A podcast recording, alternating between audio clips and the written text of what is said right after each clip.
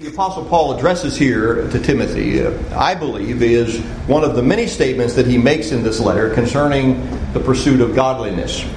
And what he's going, the admonition that I want to particularly focus our attention on is in verse 7 of the text that we just read, where he says there, train yourself for godliness. What does it mean to train ourselves for godliness? Well, we might notice, if you haven't noticed already, that that's our theme for the whole year. That we're looking at the, the, the books of 1st and 2nd Timothy and Titus um, under that umbrella. That what Paul says throughout these letters is that an individual need to exercise themselves in order to become godly people. What does that mean? Well, there are a lot of different ways we can explore that, in which the text explores that. We're going to look at it through this year. But certainly, what we recognize is that that's a prominent element of the 15 occurrences of the word godliness in the New Testament, 13 of those occurrences are in 1st and 2nd Timothy in the book of Titus. And nine of those times in which that word appears are in the book of 1st Timothy. So certainly we look at what Paul's addressing here to the evangelist. He's talking to him about what godliness uh, means and how it is to be incorporated into a person's life, or more to the point, how Timothy himself can become and exercise himself to become a godly person. Now, in order to understand, I think, this particular injunction of what it means to train ourselves to godliness, we're going to talk about the language itself. We got to address the question of what is godliness. And I think there's a sense in which we use this very uh, religiously oriented word. We don't use godliness very much outside the context of our relationship to God um, and religion itself. But sometimes I think we may very well use this particular word or understand it uh, in a way that's not really accurate. There's a temptation to think of godliness as being godlikeness.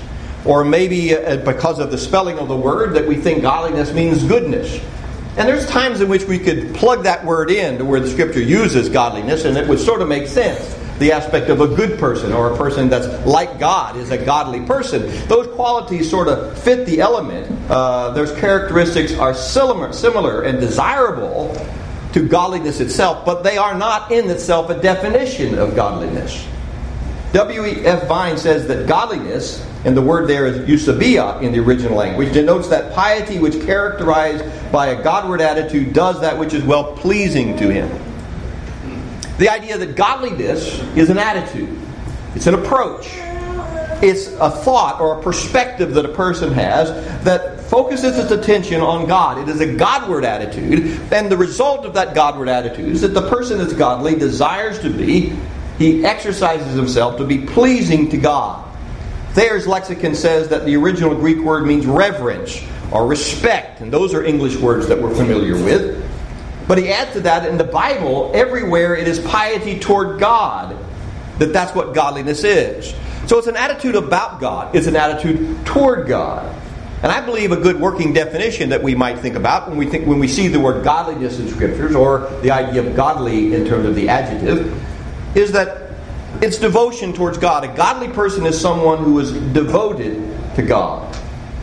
Now, devotion to a person or even a devotion to a thing, as we would understand it in a lot of different areas of life, has to do with focus. That if a person is devoted to something, it means he thinks about it a lot, that a lot of things he does is, is, is, is channeled in that particular direction, that he is willing to uh, invest himself in something that he is devoted to. So the godly or the God devoted person is one who is influenced by God. Not in just one area of his life, but in all areas of his life. He's a person that allows God to circumscribe his life through the words of God. So a godly person is someone you see, who wants to please God and therefore focuses attention on what God says. And we'll talk about that as we go along here in looking at this particular passage. So, godliness, then, in its effect or its result, would be to be like God, and it would certainly be to be good, but rather, but, but godliness itself is an attitude that, that sort of precedes that. We think about the aspect of obedience. A godly person is obedient, but a person, you see, is not godly because he is obedient. In fact, it's just the other way around. He's obedient because he's godly. He obeys God because he desires to please him, and his focus and devotion is towards God. So those two things are connected, and we'll talk about how they're connected as we explore this from the scriptures. But certainly we have to get the definition right, or we're accurate the aspect of what godliness is. I like what one author writes. He said, Godliness is the reverent awareness of God's sovereignty over every aspect of life and the attendant determination to honor him in all of one's conduct. Notice two words there that in that definition, I think that this certainly helped me to understand this. That it presents a twofold dimension that godliness is an awareness or a knowledge of God, and it's also a determination or a willingness to act upon what one knows. Now, the opposite of godliness would be ungodliness. But I think we've transposed that from the standpoint of what we would understand about our own lives. That, that John says that the God and the world are diametrically opposed to one another. Uh, that those who love God, uh, those who love the world, do not love God. And so the aspect of God and the world are set apart from one another, and they are opposed to one another. So the ungodly person is the person whose focus is on the world. The godly person is the person whose focus is on God. And those two things are opposed to each other. The Bible will tell us on no uncertain terms throughout in, in, many different occasions that we get ourselves in real trouble when we try to, you see, please men and please God at the same time. Or our focus is on the world and the things of the flesh rather than the things of the Spirit, that those things are contradictory one to another. So we have to choose. We have to tell ourselves and, come, and to make a determination within ourselves as where will we put our focus? And determine within ourselves whether or not we will please God or we will please ourselves. Now, what Paul tells Timothy here is that the injunction itself that he gives in this passage is to train yourself to godliness. You know, it's hard for me not to conclude that Paul was not a sports fan because there are so many times when he utilizes the images of the sports world to, to describe, to reflect spiritual activity. That in so many ways, the person who's trying to serve God is like the person who's competing in an athletic competition. And here I think that's what's in view again. The word train is also tra- translated in some translations as exercise. Uh, is the word gumnazo, which uh, is the word from which would be related to our word for gymnasium, and or you talk about you know putting on gym shoes. You know what do you use gym shoes for? We used to call them that. I don't know if they still call them gym shoes anymore. We used to call them gym shoes because you wore them to the gymnasium because you were going to exercise, and that's what the word meant was to engage in some type of exercising. The word literally means to practice, or as it's translated here, to train, as in the athletic games. And so the aspect of train or to exercise is the word, the verb Paul uses to connect with godliness. That he wants Timothy to be godly. He's going to give instructions on how to be a godly person and have the quality of godliness in his life. How will that happen? Well, what Paul tells Timothy right up front is this not going to come naturally. You're going to have to train to get it. So you see these guys that take their shirt off and they got the six pack. I think that's what they call those things, those little muscles that I've never seen in my, my whole abdomen, but they're there. They're covered up on my, when I take my shirt off. But some guys, they're there and they kind of ripple and you think, how'd he get that? I don't know. Yeah, you do. he exercised. That's how he got them. And come naturally. And so he's got the muscles. He's able to do things that in an athletic way that astound us or amaze us. How did he get to be that way? Well, though there, there are some natural inclinations to being athletic, what we recognize, and what certainly the athletic world recognizes, in order to accomplish those things proficiently, a person has to engage in gumnazo. He has to exercise himself to come to that proficiency. So, if godliness is something that God wants us to have, Paul would tell us how we'll get that, or how Timothy was to get that. He was to train himself toward godliness. Well, what does that mean, and how is that accomplished? How do we bring that about in our life to become godly people, to have this quality of a determination and willingness to serve God, to have the proper attitude towards God? We might notice as well as we think about this that we've already described, in terms of looking at the Word, that, that godliness is not a physical thing. It's not uh, even a physical characteristic that you could see from the outside, such as being short or tall, or fat or skinny. It's the idea of an attitude of the mind. So the exercises that are going to bring about a different attitude are spiritual and mental activities. Now, it's not limited to that. We're going to talk about some of the things of, acti- uh, of the exercises or the activities that bring about godliness, and some of them are certainly even physical, habitual physical things that help us to accomplish that. But recognizing that what changes a person from the inside is not something from the outside. It's the aspect of what the Spirit of God does within a person. And so we make a connection here that I think is absolutely essential that the, that the Bible makes between uh, of godliness, and that is the relationship between godliness and the Word of God. The foundation of godliness as a characteristic or quality of us is based upon is the Word of God. It's based upon God's Word. From what we've just noticed, you see, we recognize that the godly person desires to please God. That's what he wants. He's determined to do what God would have him to do. Well, there's a prerequisite to that. If I'm going to do what God wants me to do, then I've got to know what God wants. So I've got to know God's Word. How else could I know what to be devoted to unless God tells me about Himself and gives me instructions about how to live my life? What pleases Him. Now, the thrilling thing about this pursuit of godliness and its connection to the Word of God, knowing that I need to know what God wants, is that Peter tells us that God's revealed it. His divine power has given us all things that pertain to life and godliness through the knowledge of Him who called us by glory and virtue.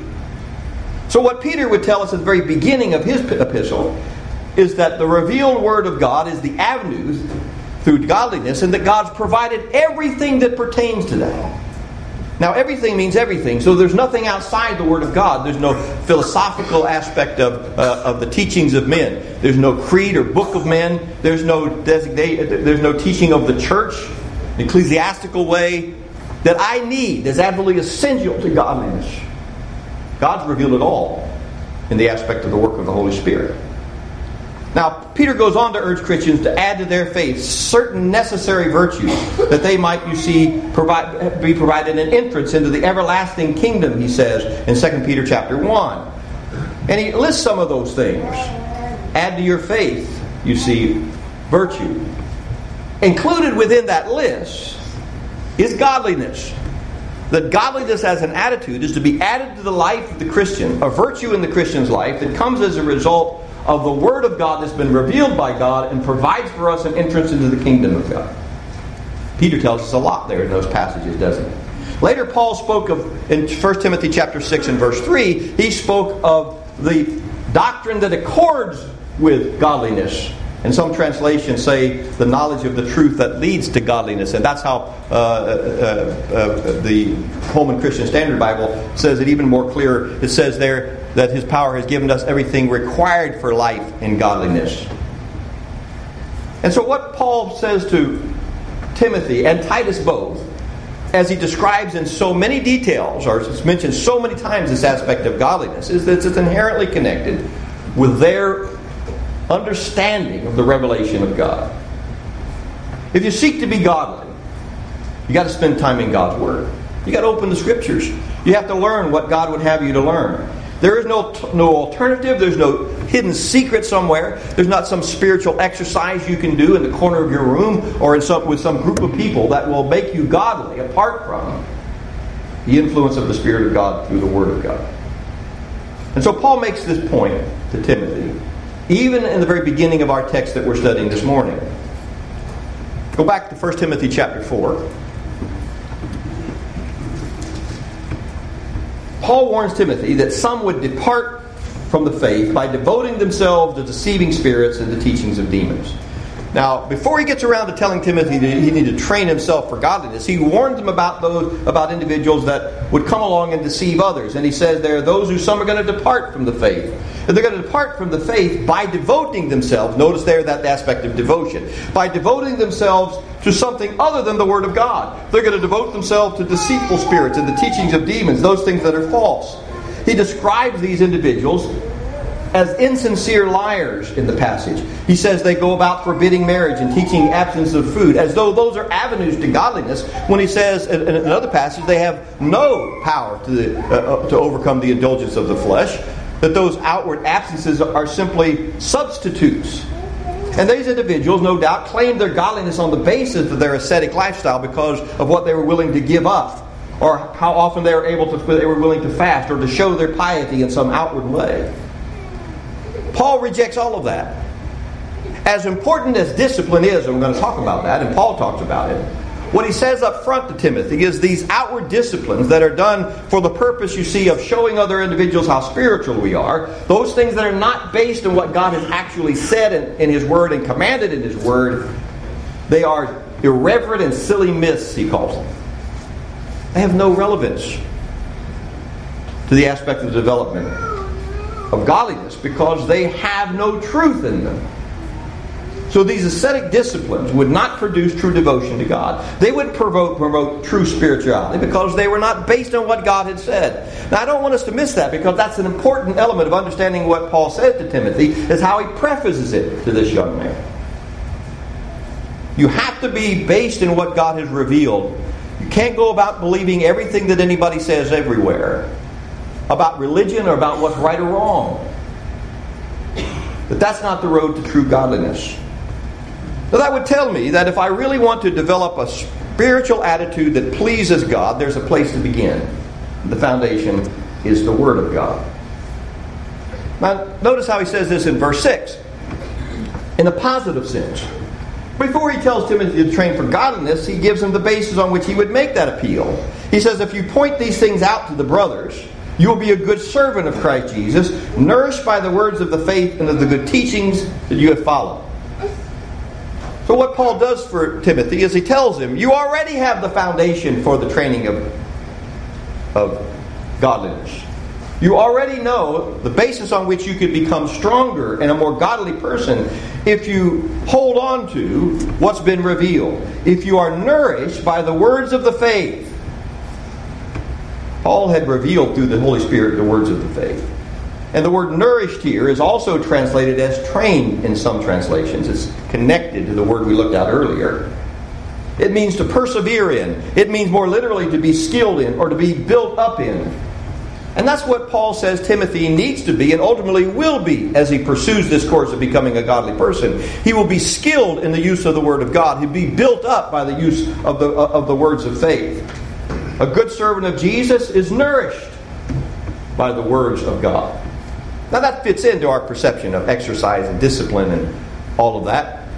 If you're going to exercise so that you would be more healthy and you want that six pack or you want those muscles or you want to become strong or you want to be proficient, you're going to have to do some exercising, but you better eat right too. Because if you don't eat right, it won't make any difference what kind of exercises you do. You won't get the results you desire. And so our daily devotion to, to, to God our desire to please Him. And how many times do we do we really wish that's what we had? It's not that we don't know what God said. We just wish at the moment in which it all comes together, we actually had the desire to do what God said enough that we would actually do it. We know we'd be better off if we obey it. We know we'd be better off if we prayed more, if we visited the sick, if we did those things that would help other individuals, if we read our Bibles more, if we were stronger to face temptation, if we could overcome this habit that we have that God doesn't want us to. How are we going to do that? Well, the moment in which we fail in that, the first thing we recognize is what we don't have enough of, and that's determination and will to get it done. And so the aspect of godliness is connected to that. It's the idea of eating nutritiously from the Word of God, spending time in God's Word, and building ourselves up with the Word of God so that when it comes time to actually engage in the exercise that God would have us to do, it'll have some result.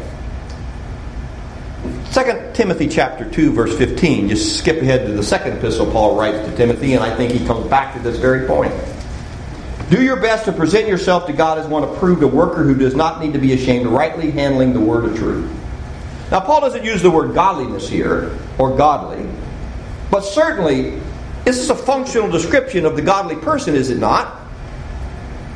The Christian does his best because he's devoted, he does his best to present himself approved unto God because he wants above everything else to please God. He strives to live a life that's approved of God because he's determined. So he has this knowledge and he has this determination. Well, how does he accomplish that? It says he accomplishes this through the handling of God's word correctly. That's how he gets it done.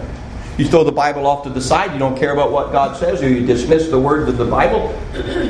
There's no foundation from which you can exercise to become a godly person. You might please others and you might please yourself, but you won't be pleasing to God. And that's what godliness is all about.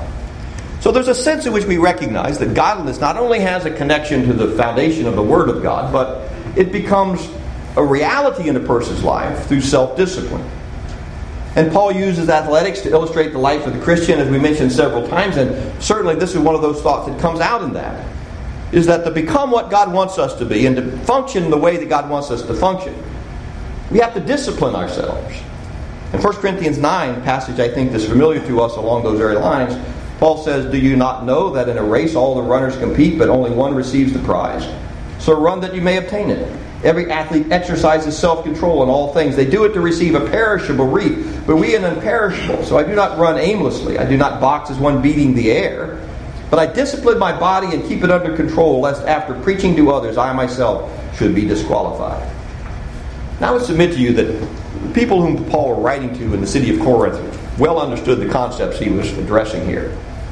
The Isthmus Games were held there. And they were very familiar with the aspect of what it meant for an athlete to excel and what a commitment or a devotion it was to even participate in those games. A runner must train for the race. A boxer must discipline his body before he steps into the ring. If he's going to engage in the activity, he has to make a devoted determination that this is what he's going to accomplish. The focus here in this passage in 1 Corinthians 9 is not on physical exercise, but spiritual fitness. And spiritual fitness is something I think that we need to be concerned about. I'll tell you this, and this is just a side note, and you can take this as one of one, that's one of Dave's thoughts about this thing. But I read several comments about the passage, 1 Corinthians 9, and the idea of train and training for godliness and uh, how other individuals dress. I was somewhat perplexed and somewhat disappointed by how many times, in the context of explaining 1 Corinthians, 1 Timothy 4, verse 7, that the discussion got around to the aspect that you need to eat right and not to, not put too many carbohydrates in your body. You need to go to the gym. And I'm all for diet, going to the gym. Well, I'm not all for it, you can tell that. But, but I, there's certainly value in that. Paul's going to address that, isn't he? The bodily exercise has value. We have to recognize that what God is concerned about is spiritual fitness. And if, if we were as concerned about our spiritual body as we are about our physical body in the culture in which we live, this would be a different place. This would be a different place. Now, this is what God is telling us. There is a, you have the ability through the Word of God to make yourself stronger, to make yourself better, to make yourself more spiritually fit. And it will be accomplished through the foundation of what God has revealed in the daily choices that you make to put God first. Because that's really what it boils down to. That you have to be devoted to what you want to accomplish to the point that you be willing to sacrifice to get it done. To put the spiritual over the physical understanding that even, even as it is with the physical, that the road to spiritual fitness is not the road of least resistance. It's not the one that's traveled naturally. It demands hard work and a willingness to suffer to put God first. But we need to recognize that there's a promise here. And, Paul, and the passage we're going to look at uh, in a lesson, the Lord willing, uh, maybe later on down the road, we'll talk about where Paul talks about the promise of godliness. We need to understand that God does promise that if we will put these things into practice, we will train ourselves toward godliness. We will be godly people. We will, will not fail. Well, real quickly, what are some of the disciplines that we could suggest here and I say suggest not because, not because they're optional, but because there are so many ways in which we can address this subject, and there are a lot more disciplines, spiritual disciplines, that I believe work towards godliness that we're not going to have time to mention or talk about this morning. But Bible reading and meditation is essential. And I say Bible reading and meditation because reading itself is not all that God wants.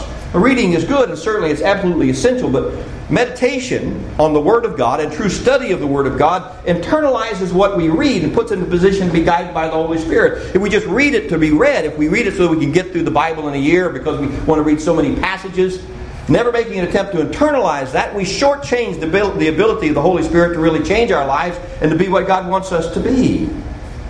In the 40th Psalm, verse 8, a passage that, uh, words that are later on used to describe Jesus himself. The psalmist says, I, dear, I desire to do your will, O God. I come to your word. I want to be who I, I want to be someone who pleases you. So tell me what you want me to do. Constant prayer. Ask a couple questions. How often do you pray? Do you pray for a godly mind? Do you pray for spiritual things? Do you ever pray out of godly sorrow? You know, the Bible talks about godly sorrow, a sorrow that's based in our lives because of what God has said and what God has done. You know, I can be sorry because I got caught because I'm because I'm suffering in some way, or I can be sorry because I offended God, and this is wrong. And I can be sorry over my life Paul talks about that in 1 Corinthians. But the idea here is that there are a lot of things that reflect a Godward attitude that would push us to prayer, would want us to, to, to speak to God about these things. Do you ask God to help you with, have you a godly influence in an ungodly world? Do you want others to have the same desire that you have to serve God? Prayers are part of that.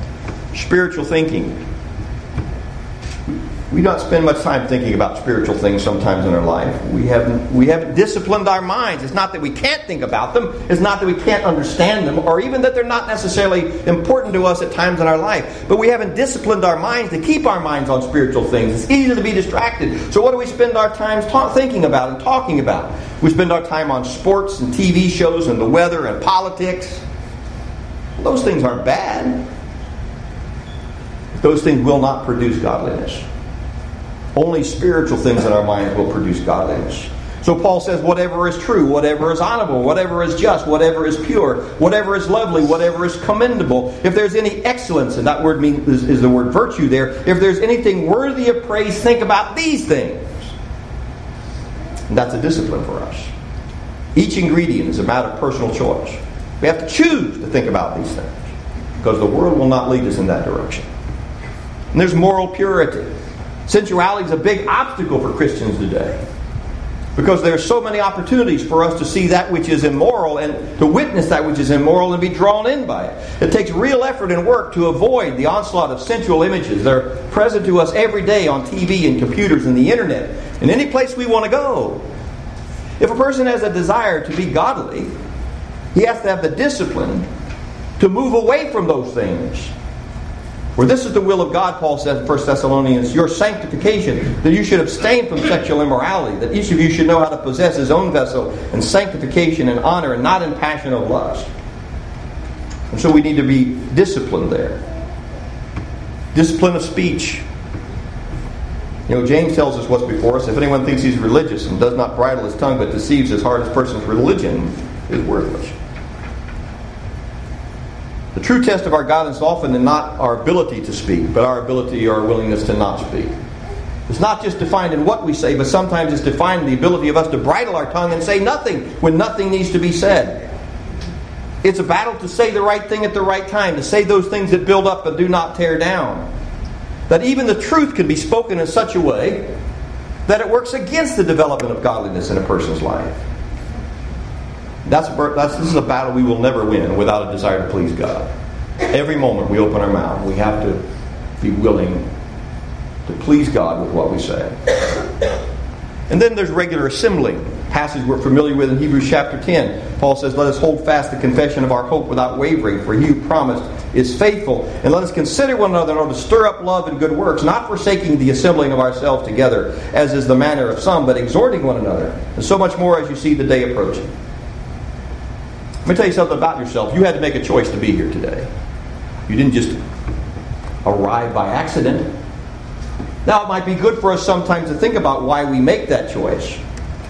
But another question to ask in connection that are you here because you want to discipline yourself to godliness? Are you here for the purpose or for the cause of becoming a godly person? Are you here out of a devotion to God, out of a desire to please God? And that what you want to do when you come together is to grow to a person who is even more godly or devoted to God?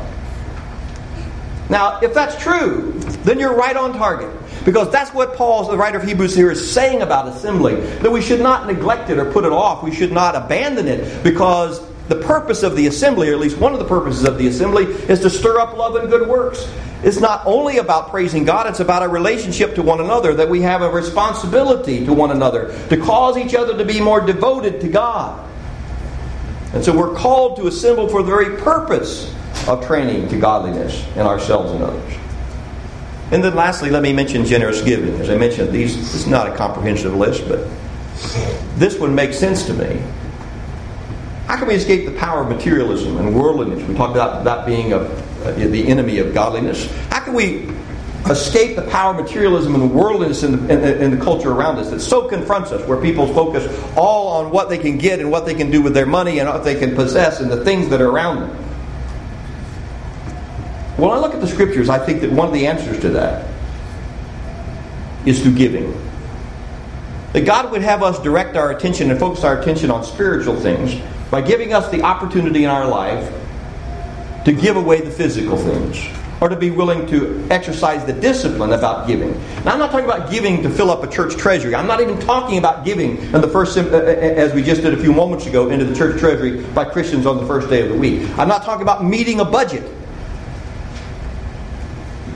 What I'm talking about is the willingness of heart where someone will respond to a need by giving up something they have for someone else.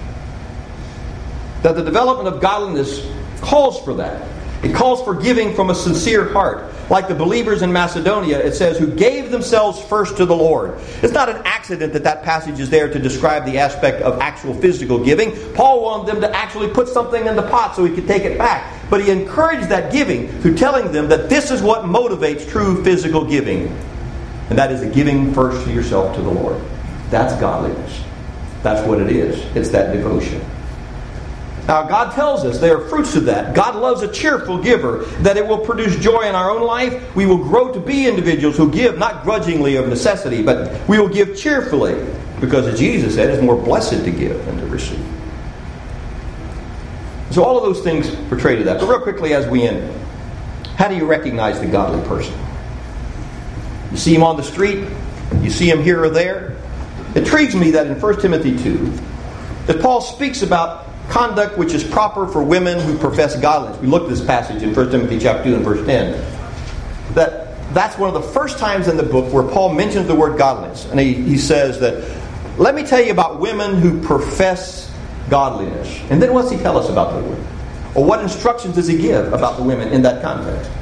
He talks about putting on clothing, modest apparel, that a, a, godly, a woman who professes godliness ought to dress right. She ought to dress modestly. Now, what's Paul telling us? Is he telling us that godliness is outward? That you can tell a godly person by the clothes that they wear and that there's and that that's what it's all about? Well, he's not teaching us that godliness, godliness is on the outsides, because certainly that's what he's is, said that what he's talking about here is an attitude.